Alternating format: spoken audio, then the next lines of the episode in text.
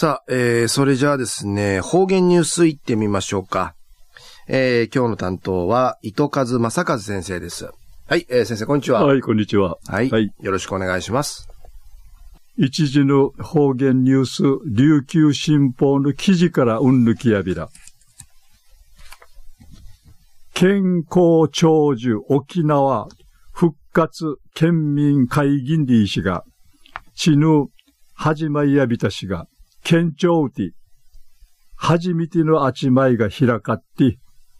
県民会議会や、県とか、経済団体とか、医療関係団体とかのななじゅういちの団体さに成り立っちょいびん。九十の人がちに発表さったる、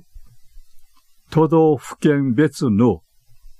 平均寿命やいびいしが、初めてうちなのいなぐがいちいから下がって、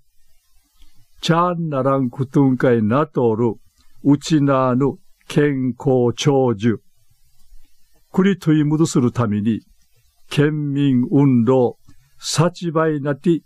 指導すんでることやいび。会議うて、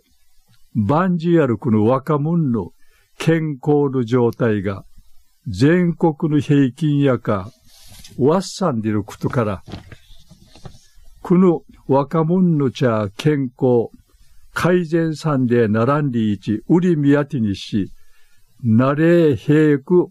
定みきみて、生活習慣、改善するための、使用、サラミアに、健康診断とか、がん検診、受け入ることし、また、あの、先の、飲みよう、有関係て飲むることさに、健康改善することに一平気いちきていちし、宮手に沿って、県民のルーガン重さないるために、いすじ参加すること、歓迎て、一マリンチャーガン重県民宣言で一発表さびたん。会議の中にこの中山知事さんや、いろんな歓迎とかこの思い、話、いろいろさに、